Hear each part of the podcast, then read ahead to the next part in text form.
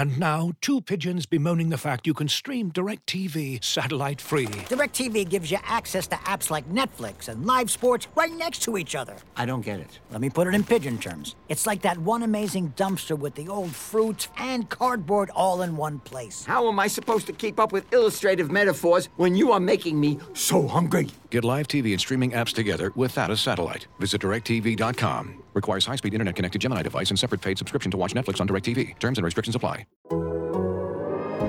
The Athletic.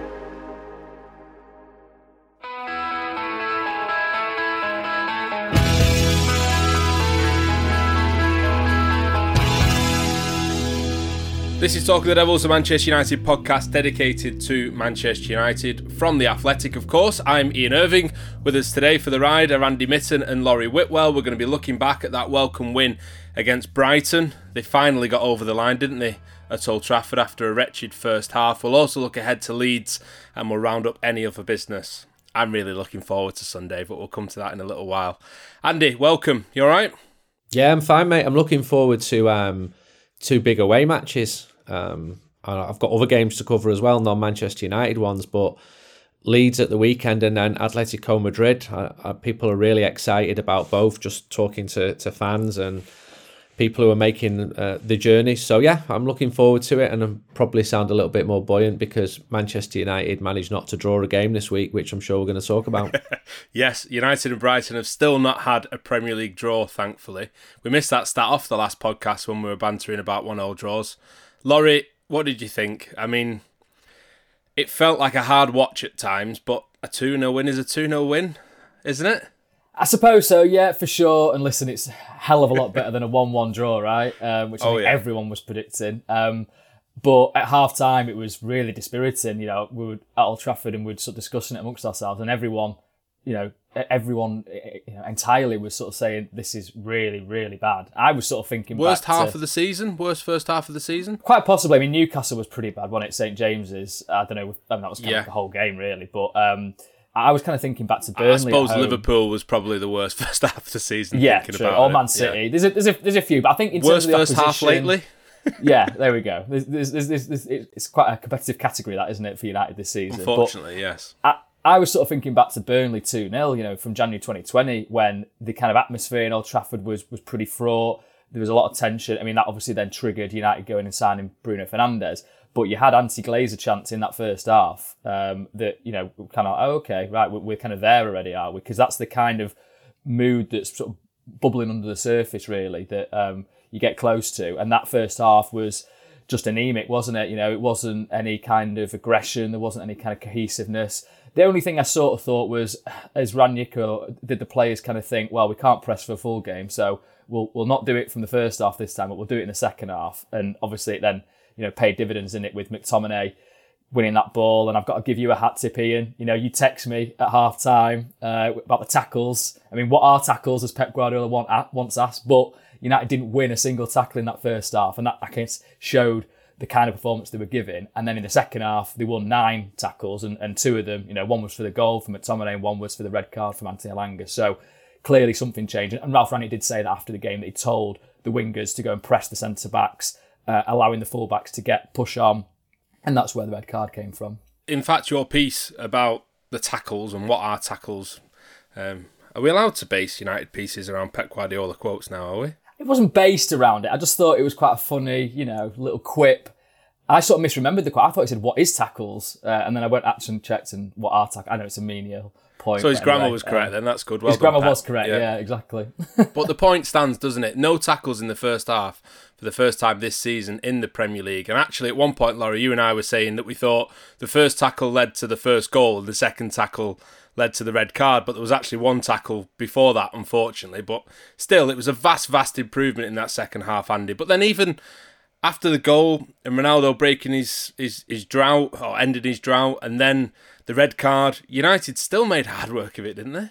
Yeah, I think we've got to mention Brighton, who've been on a, a very good run. Had Brighton won, they would have been right behind Manchester United, and I think we've got, also got to accept how mediocre Manchester United have been. So Brighton's record uh, at Old Trafford is absolutely atrocious. They went down to uh, 10 men, but they were the better team in, in the second half. And it's a, a forward-thinking, successful club, especially given where they've been in the not too distant past. Uh, I tweeted that they didn't even have their own ground when Manchester United won the treble, and they've got a very nice ground, very good uh, training ground. They've got a very good manager as well. Their recruitment's good. I liked uh, Cucurella. Uh, he, I don't know why Barcelona let him go a few years ago, but they did, and I always thought he was a decent player. So uh, Brighton done all right, but Manchester United a clean sheet. David De Gea again was fantastic. I was encouraged by Paul Pogba when he came on, uh, less so by Fred when he, he came back. I thought he had um, quite a, a poor match. Uh, the the change just before kickoff with Varane going out to Lindelof come, coming in couldn't help. Bruno Fernandes was involved all the time, and particularly in the second half. And again, Jadon Sancho, we've been mentioning him more and more. Uh, he's getting better, which is good to see. And Ronaldo, it's his first goal for a while, and he combined well with with Sancho, uh, with Bruno at times. I think it ended his longest goal drought for, for 13 years, but he had loads of other chances as well, and he'd, he'd set up he set up um, Bruno. Um, so United should still be scoring more, but it was the first time this year in the six home games so far that United have managed to score more than than one goal. So I take the point and agree with Ralf Rangnick. It is better to finish the game strongly because Manchester United have been finishing the game uh, weakly. They've been much better in the first half. So these are baby steps, aren't they? And it came on the night when, if you're going to mention Guardiola, City absolutely battered um, Sporting Club 5 0 away, and their results are they're in a different league at the moment. Just look at, at the league table. But I'm more concerned about Manchester United. People were saying a few weeks ago, no chance for fourth. I think there's a very real chance for fourth, partly because the teams around fourth uh, keep losing all the points. We just need Arsenal to start losing a little bit now. Not that, not that we're going to be celebrating with uh, Amaretto if Manchester United get fourth. Aperol Spritz. Or Benny and Hot or any of the other drinks, Estrella Galicia. We've done well in recent weeks. We're still getting pictures on social media of people down in drinks. Brilliant. Um, we've talked quite a lot about Ralf Rangnick's sort of um, openness in some of his answers, and I have to admit, I thought it peaked when he gave great detail of Rafael Varane's illness. He couldn't just shrug it off and say it was an illness. He said that um, it was after a team meal at the hotel. Uh, he had a few issues, so he's basically told everyone that Rafael Varane had diarrhea. Um, we gave him tablets. The Imodium didn't work, and uh, he couldn't play. I, I thought that was startling. I can imagine Varane just sat home going, "Come on, boss. You just there's some stuff you don't need to share, surely." It would have been even better if he would have said, um, uh, "Rafael Varane has how do you say the shits." Zitrots. Anyway, right. He's like this though, isn't he, Rangnick? He just sort of he comes out, he's, he's very candid. I, I've sort of also wondered as as it gets down to this point where you know we're sort of asking questions of, of him and you know his, his regime. He's thinking, right, I need to actually you know protect myself a little bit here. Okay, telling people about Rafael Varane's digestion probably isn't part of that you know strategy. No. But there's been other instances uh, that perhaps no, do play to that. I think he could have just kept it at illness. I don't think we needed any sort of further detail on his loose bowel movements, to be honest. But hey, that's Ralf. Um, David De Gea, we need to talk about again. Obviously, it's going to be brilliant for him next week going to Atletico, and we'll talk about that on the podcast next week. But his performance, once again, I mean, he's player of the month for the Premier League, wasn't he? In January, the first time in over a decade that a goalkeeper's done that. He keeps winning Player of the Month awards for Manchester United as well. Anthony Hay has written a piece on the Athletic reacting to David De Gea's words after the game as well, saying that Manchester United need to kill the matches more, need to take the chances. He's grown in, in stature, his voice has grown as the season's gone on, and there's some absolutely ridiculous stats about how well he's been playing this season. It's worrying for the team, really, in fairness, that these are even a thing, really. But he's made 92 saves in the Premier League this season, uh, which is 12 more than any other goalkeeper. Uh, Illan Meslier actually is second, so Sunday should be fun at Elland Road. But it's the stat about um, expected goals prevented that really stands out. He's prevented 9.5 goals on that model this season. So basically, there's an expectation for the chances that Manchester United have had and the shots that they've conceded at goal that the opposition would have scored more than nine goals more than they have this season. That is amazing, Laurie, isn't it? Yeah, that is incredible. That's the first time I've heard that stat. So you've you've you've caught me there, Ian. I mean, uh, like you think back to last season as well. I'm I'm sure I did a piece. Go check it out on the Athletic if you can about the fact that actually he was performing below this metric. So it was it was something like eight or nine goals that he was kind of letting in that you'd think should have been saved. So he's really turned it around dramatically. You've done a piece, haven't you, Andy, recently on the goalkeeping situation. We heard about how De Gea after the Europa League final really looked at himself and thought, I need to be better. So he hit the gym he kind of refocused and redoubled his efforts. He's obviously got Dean Henderson there breathing down his neck, and we know that that's going to be a situation that needs to be evaluated in the summer with Dean Henderson probably looking to go and, and get first team football. Um, but no, credit to De Gea because some of the saves, I, you know, I was trying to rank where that Brighton one would go uh, this season. It, we would go right up there, but then there's, there's others, there's other contenders that you kind of think he shouldn't be getting, and, and you, you see him, see him in replays and slowed down. You think that's a really good save, but it's live where you get the the idea of, of how fast his reactions are. Um, okay, listen, people might say Che Adams, why did he not go with his hands? You know, he gone with his feet there for that Southampton goal. And you can perhaps say that he still doesn't come out as far as you might like in if you're trying to play a high line as defence, you know, and kind of start moves. His kicking against Brighton was a bit risky. Um, but at the same time, he is, as you've said there, he's doing the number one thing that a goalkeeper's expected to do, which is keep out more than, you know, um, more, more, shots than you kind of might be expected. So, yeah, he's, he's, he's playing well. And he's, as you say, he's speaking after games. I think he's acknowledged that at 30 he needs to be more of a leader vocally. So, um, yeah, all power to him. Have you seen a difference in his stature, Andy? I think we've spoken quite a bit, haven't we, this year about him doing more interviews and speaking more, but it, they're not throwaway lines either, are they? He's speaking with genuine authority, it seems. Yeah, and as Laurie said, he should be doing this. He's a, he's a senior player with the remuneration to match. He's been at the club since 2011. I don't think he did enough media. I think he should have come forward. I'm glad he is this year. Uh, I did a big piece for, for The Athletic which went out on Saturday with loads of detail about United's goalkeeping situation, not just De Gea, but the younger lads as well, who's impressing, who's training with the first team. And some of them are like 18 year old lads. Suddenly, right, you've got to save shots from Ronaldo today. It's like, whoa, shouldn't I be going on, on loan to Lancaster City? No, no, you're facing Ronaldo today. And I think Dean Henderson was very good for De Gea, and he needed that because he knew that while Sergio Romero was very talented, Sergio Romero was not going to be playing every single week. And Henderson pushed him. It's not so good for Dean Henderson that De Gea is cemented firmly now as United's number one. I would expect talks to start later this year with regards to him extending a contract. And I think we're a long way from 2015 where he wanted to go to Madrid. I mean, he's going to be able to go to Madrid next week, so we can state that desire to do that uh, for a one off match.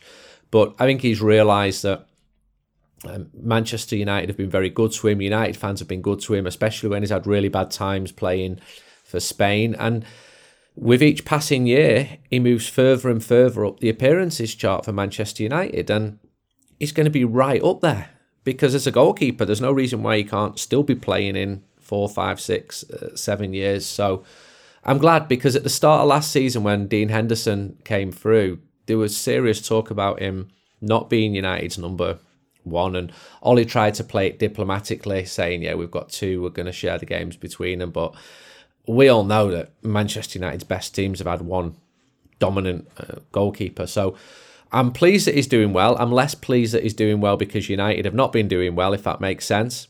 When he has been player of the year, it's tended to be when Manchester United have not been fantastic.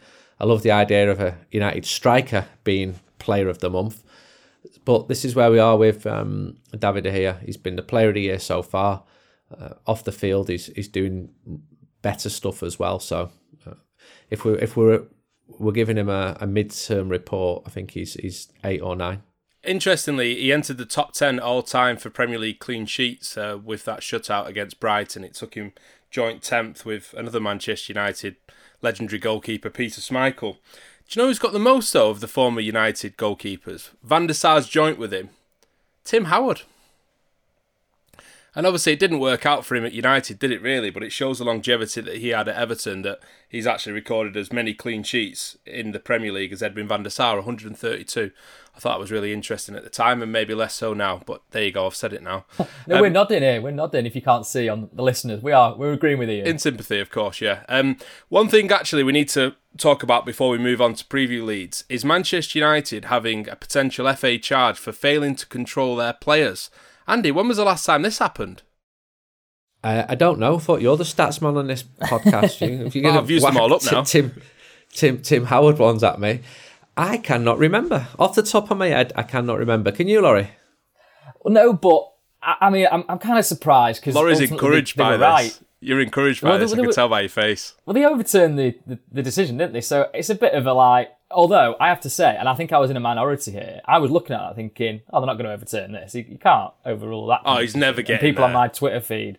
He's never getting yeah, there. I, well, he's overhit the ball, and Webster's there. He, but I'm saying, okay, fine. You could give a red card on the on the pitch. The referee can give a red card, and it's fine. But to overturn a referee's decision, are you sure that's a clear and obvious? I had people on my Twitter feed, like you, Ian, telling me I was talking gibberish and I didn't know. That happens a lot, though, doesn't at. it? I know it does happen, but I, I'm standing by it. I still, still think it was harsh to overrule it. But equally, I'm going to defend United's players' rights to protest when the decision was overruled, if that makes sense. If I'm not contradicting myself there. Yeah, uh, uh, obviously, it's not good to have United players surrounding a referee and um, it was a bit of an ugly scene, wasn't it? To be fair, it reminded me of Andy Derusso all those years ago in a sense. But Derusso, Andy D'Urso. D'Urso sorry, who's Derusso? Derusso, uh, Jason Derusso, isn't it? The uh, the, uh, the old singer. Derusso played centre half for Napoli in the nineteen seventies, I think. Andy, didn't he? You, keep, you keep landing these hard ones Jason on me now, Derulo. mate. What you can ask me next? I don't know. I can name some. I can name some Napoli players from the seventies, but I've not heard of um, no, a referee just, one. I just made it up to spare my blushes, and it didn't work. Um, sorry, Ian. sorry. This has got very random at times, hasn't it? I'm glad you. I'm glad you corrected me though, because I wouldn't have wanted Andy Derusso on my record. To be fair, so Andy D'Urso. Um, but yeah, it, it, it's sort of um, like you, Laurie. You, there's part of you that feels a little bit conflicted because it was a debatable decision, and Manchester United influencing games in that way and having the sort of spirit and collective togetherness to do that, Andy. In a sense, there is something to be taken from that, isn't there? Yeah, because a criticism of this United team is that that has been lacking, that there's not been enough characters, that there hasn't been enough togetherness, and I think that's been evident in in results as well. There's always talks about cliques within the dressing room. And I take the information I get in two ways. One, from former players who think that everything used to be better, and they've always thought that. And I'm, I'm a bit skeptical of that because I can remember some of those former players when they were actually playing and they were very different to what their opinions are, are now. But when you're seeing it and it's visceral and it's in real life and it's Old Trafford, I, I do think that it makes a difference and I think it's important and I've said a few times that when fans accuse players of not having heart, not trying, that is like the most offensive thing that they can hear. Because for all of their faults, and they have had many faults, you're basically accusing them of being deeply unprofessional. So yeah, I'm glad that that they're showing that spirit. They're going to need to show a lot more of that spirit because there's some very very tough games coming up. Okay, right now you can get a subscription to The Athletic for just £1 a month for the first six months. Just go to theathletic.com forward slash Man United pod. You can get full access to all our great writing and ad free versions of The Athletic's podcast, including the correct pronunciation of 1990s referees. So make your way to theathletic.com forward slash Man United pod and sign up now for six months at just £1 a month.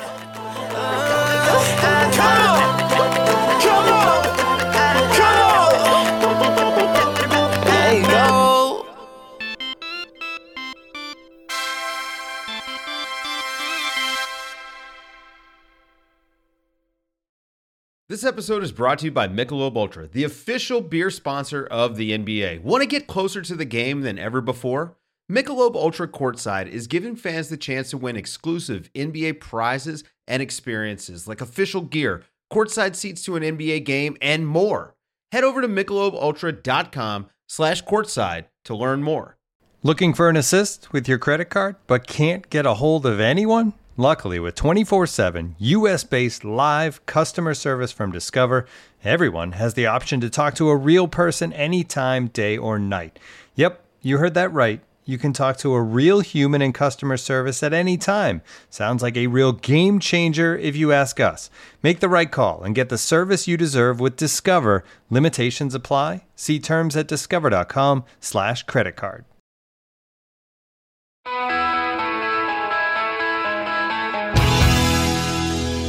Right, the stage is set on Sunday, isn't it, for a showdown at Elland Road. Fantastic. The first time that Manchester United fans will be making the trip for a Premier League game at the home of Leeds United in almost 20 years. This is this is the ticket everyone wanted, Andy, at the start of the year, wasn't it? Brentford was up there because we've never been there before, but Elland Road, wow. Yeah, I think it depends slightly on the, the type of fan who wanted a ticket for Brentford, which might have been slightly more Anorakish. That was well, really want- stadium spotting. I- yeah, I, I, I am an Anorak as well as someone who likes to go Hardcore. to hostile matches, wear different caps on that one. Leeds away, absolutely brilliant. And they're struggling. They're 15th in the league. Uh, I've spoke to some Leeds fans this week. They've only won five games all season. Their goal difference is, is minus 19. It's pretty atrocious. And they need to stay up. Their priority is staying up. But when that game kicks off on Sunday, the atmosphere, well, I used the word in, in the last answer, visceral. It is the enmity is so strong there, and I like it. I like that edge at matches. I don't like I don't like violence. I don't like some of the distasteful songs, which get sung. I think they go way below the belt. But I would much rather Leeds United be in the Premier League. Playing teams like Manchester United are obviously always in the Premier League because don't get relegated to the third division like Leeds. But it's it's next door. People maybe don't realise it's less than an hour away. It's a big city uh, club. It's a huge club. I, I carried on going there a few times as a journalist when they were out the Premier League, and it was like um, it had been forgotten about. It's it was like a club still stuck when they were last in the Premier League. No money had been spent on the stadium. Elland Road is is not an attractive ground, but it's it is very real, and it will be absolutely bouncing on there.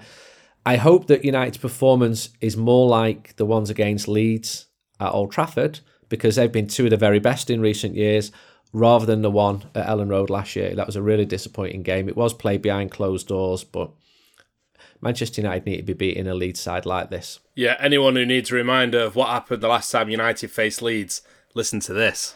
what it must be like for these players to walk onto this Old Trafford pitch after 18 long months and see a full house. Wonderful, wonderful scenes. Tomine, Pogba, Fernandes, Bruno! Yes! Pogba again. Oh, has it crossed the line? Goal. Yes, it has! Place, the noise, it is absolutely rocking. Bruno Fernandes! Oh! Amazing strike! Fernandes brings the house down. Striding forward, Pogba, nice ball in. Fred! What a day this is! Statement opening day victory for Manchester United. And a first opening day hat-trick for a Manchester United player since 1977-78. Bruno Fernandes with an opening day hat-trick and Paul Pogba with four assists on opening day. Manchester United 5, Leeds United 1. Yeah, that was the first game of the season, wasn't it? United 5, Leeds 1. A brilliant opening. Varane being unveiled. We've talked about this loads, haven't we? Just a fantastic atmosphere. Fans back inside Old Trafford for the first time, properly in ages as well. A repeat of that would do, Laurie. But like Andy mentioned a moment ago, the nil-nil at Elland Road was rubbish last year, wasn't it? I- I mean, I remember feeling genuinely excited going there uh, as a journalist. I was working the game for the Premier League pitch side at Elland Road, Leeds, Manchester United, all the build up that that obviously brought. In fact, we'd been to a lot of games behind closed doors during the course of last season and Project Restart as well. And there was no real sort of atmosphere or sense of occasion, to be honest, around a lot of those matches. But going there that day, there was fans milling outside the stadium. The the restrictions with COVID in the UK had sort of eased enough for people to be able to just be around. And you could hear songs being sung outside. It came obviously on the back of the protests at Old Trafford. There was a police helicopter going overhead. You know, it almost felt like the build up to a match quite, but but this weekend is going to be something else, isn't it? These Leeds fans have waited so long for a match like this, and they'll be even more excited than us, I think. I can't wait. It's it's my first time back at Elland Road since Leeds got relegated. When I went as a fan in the away end, and Roy Keane scored a late winner. How old were you, I Laurie? was getting. I'm trying to think what year. 2003. That was the So, last. That was the last right? game there. Six- yeah. Six, 16, 16 I was. So my You've become a man since and- Leeds have been out, eh? Oh, I don't know about that. You've nearly grown into that hoodie. I know, as I was saying off camera, this is a hoodie I'm wearing, guys, that was my mum bought for me when I was 13. I've still not grown into it, but back then she was like, You'll grow into it, you'll grow into it. I found it like a couple of years ago, actually, and then sort of started wearing it again. In the bin. I had to, I had to wash it a couple of times to get the get the smell out. But um, I did. I wasn't wearing this jumper that day, um, but I was wearing some you know, black outfit because I was like thinking, can't be wearing a United shirt around Leeds. Me and my dad went in the McDonald's across the way beforehand and sort of tried to keep our voices a little bit low. Although some people say that because I went to Leeds Uni for four years, I've got a bit of a Yorkshire twang to some of the things I say. Um, but there's a story from when I was in first year at, university and went to watch uh, United get knocked out of the Champions League by Benfica in a pub on my own. There was like four Leeds old boys there, uh, and I was like, obviously, you know, a bit, bit despondent, and they were just going, "That's what you get. That's what you get," with a few more expletives and kind of, you know, other things that they might call Man United fans.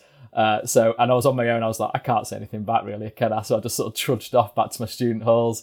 So it'd be nice to go back as a professional. Uh, you know, the, as you say, Ian, the, the atmosphere will just be electric. We, me and Phil Hay, who covers Leeds United, obviously for the Athletic, who's huge in Leeds. Uh, Leeds United fans absolutely love Phil Hay. Uh, we did a piece last year about this kind of game and the kind of animosity and spoke to people that had gone to matches, you know, back in the 70s and 80s and kind of just tried to explain to people that might not be aware what a fierce rivalry this is because it has been so many years since fans have been allowed to go. Um, and yeah, hopefully it is better than that game. I think that was last last season. I think that was Leeds went a bit more cautious, didn't they? Because obviously they'd had the battering at Old Trafford and, and they kind of didn't go toe for toe like they did there. So you know the handbrake was on a little bit, and United you know bit out of puff at the end of the season. Didn't they have an eye on the really Europa League fire. from memory as well? United going into that game. Yeah, yeah. So it, it so a lot, and hope. Whereas this one feels like actually, you know, there's, there's edge to it. There should be. You know, Leeds need points to stay up. United need points to get into the top four properly. So you hope that it all comes together with fans in the in the in the stadium, um, a proper atmosphere. I, I can't wait. Yeah, the red rose versus the white rose, like a battle from the 1400s for the English throne between Lancashire and Yorkshire. Yeah, fantastic. I love this game. I've missed it. I've missed the proper sort of mood around it, and uh, I'm not going at the weekend, unfortunately. But yeah, I would love to be there. Definitely, you're very lucky to be there, Laurie. Certainly. Um, in terms of team news for United, do you think Edinson Cavani will be back? Your piece on Cavani has just dropped on the Athletic, actually, Laurie. I've not even had a chance to read it, to be honest, because it has literally just dropped. Um, Fresh. yeah, what's in it? What, what have you talked about? I just had a look at Cavani's um, season so far and how it's you know differed from last season. Really, you know, he scored 17 goals last season. And it was a it was the end of the season where he really you know hit hit form and and kind of had that momentum and scored a lot of goals and important goals. You know, scored in the Europa League final.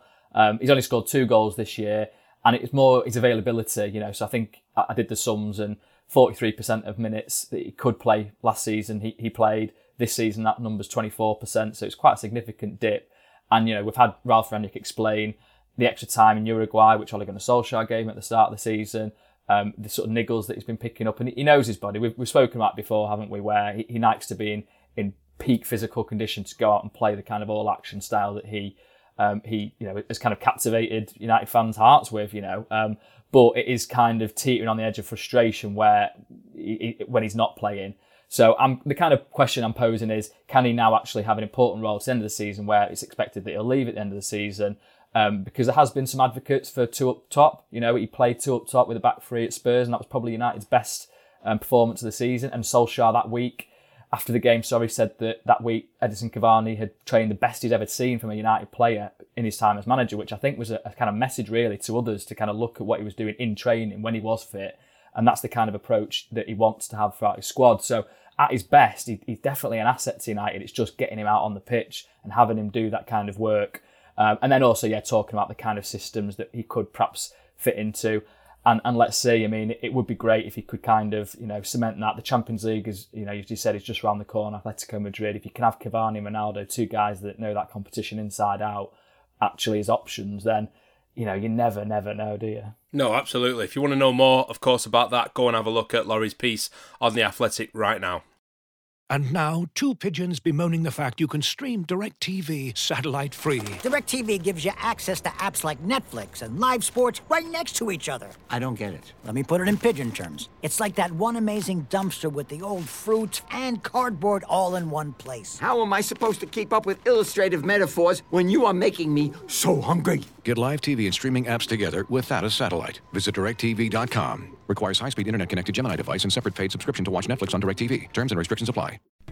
As you've probably heard by now, we've teamed up with BetMGM this season. We'll be using BetMGM lines to make all of our picks, and we'll have special offers for our listeners each week. If you haven't signed up for BetMGM yet, use bonus code The Athletic, and you'll get a one-year subscription to The Athletic, plus up to a fifteen hundred dollar first bet offer on your first wager with BetMGM. Here's how it works. Download the BetMGM app and sign up using bonus code The Athletic. Make your first deposit of at least $10. Place your first bet on any game and claim your voucher for a one year subscription to The Athletic. See BetMGM.com for terms. U.S. promotional offers not available in D.C., Mississippi, New York, Nevada, Ontario, or Puerto Rico. Gambling problem? Call 1 800 Gambler. Available in the U.S. Call 877 8 HOPE NY or text HOPE NY 467 369 in New York. Call 1 800 NEXT STEP in Arizona. 1 800 327 5050 in Massachusetts. 1 800 BETS OFF in Iowa. 1 800 270 7117 for confidential help in Michigan. 1 800 981 0023 in Puerto Rico. First bet offer for new customers only in partnership with Kansas Crossing Casino and Hotel. Don't forget, if you haven't signed up for BetMGM yet, use bonus code The Athletic, and you'll get a one-year subscription to The Athletic, plus up to a fifteen hundred dollar first bet offer on your first wager.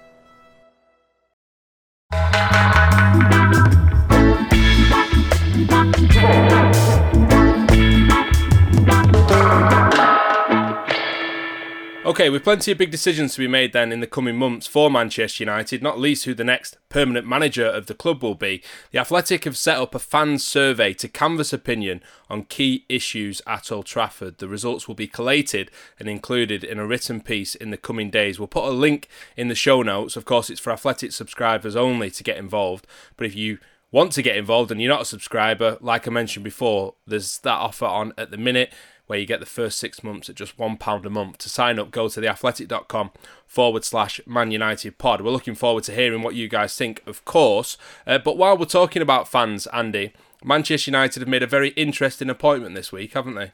Yeah, they put uh, Rick McGagh uh, in as someone who's going to head up communication with fans.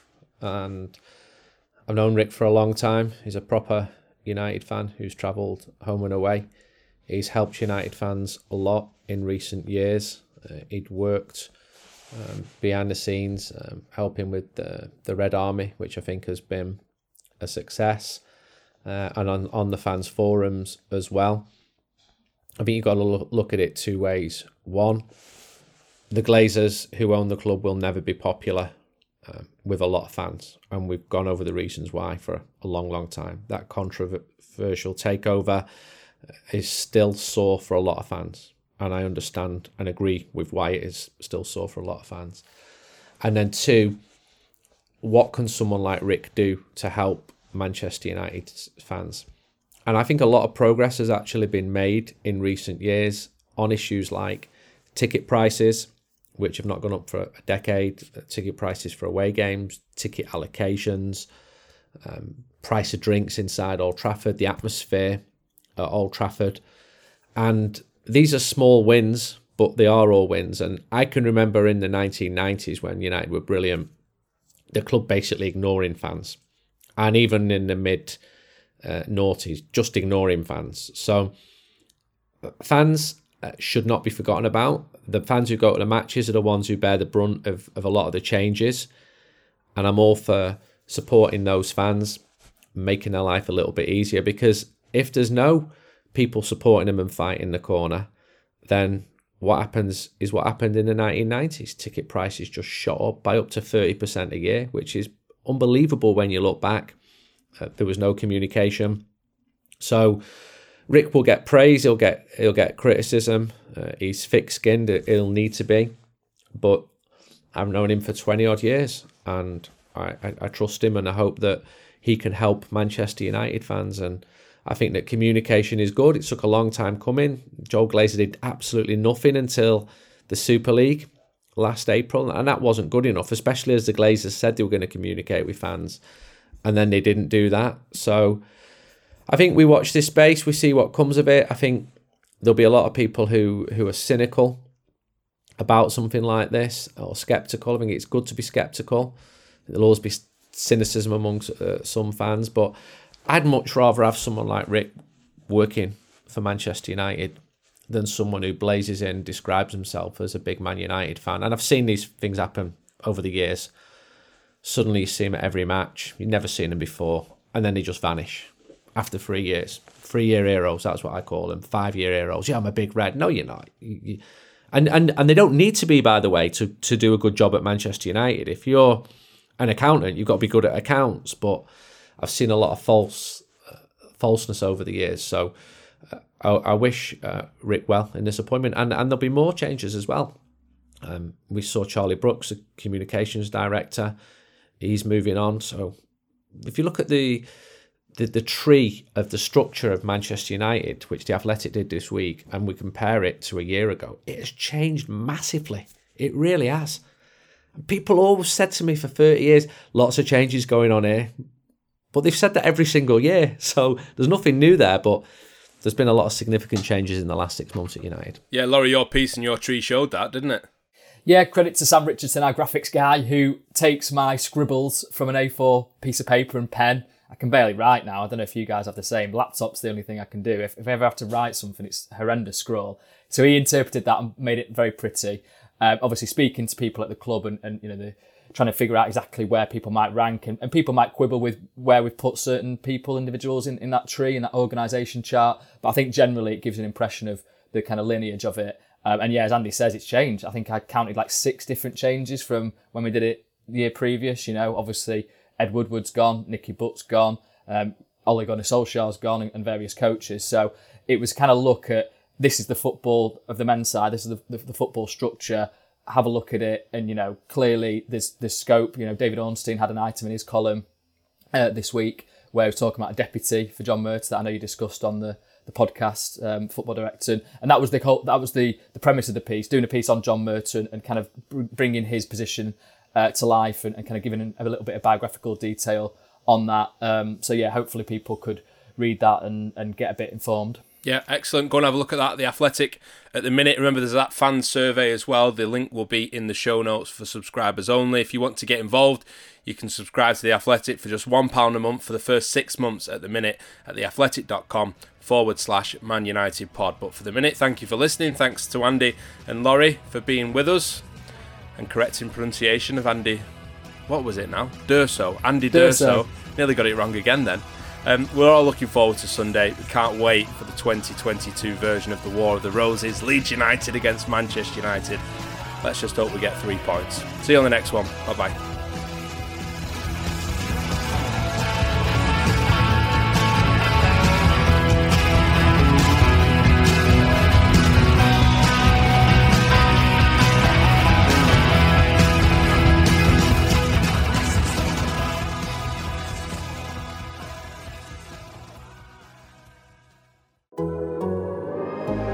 Athletic.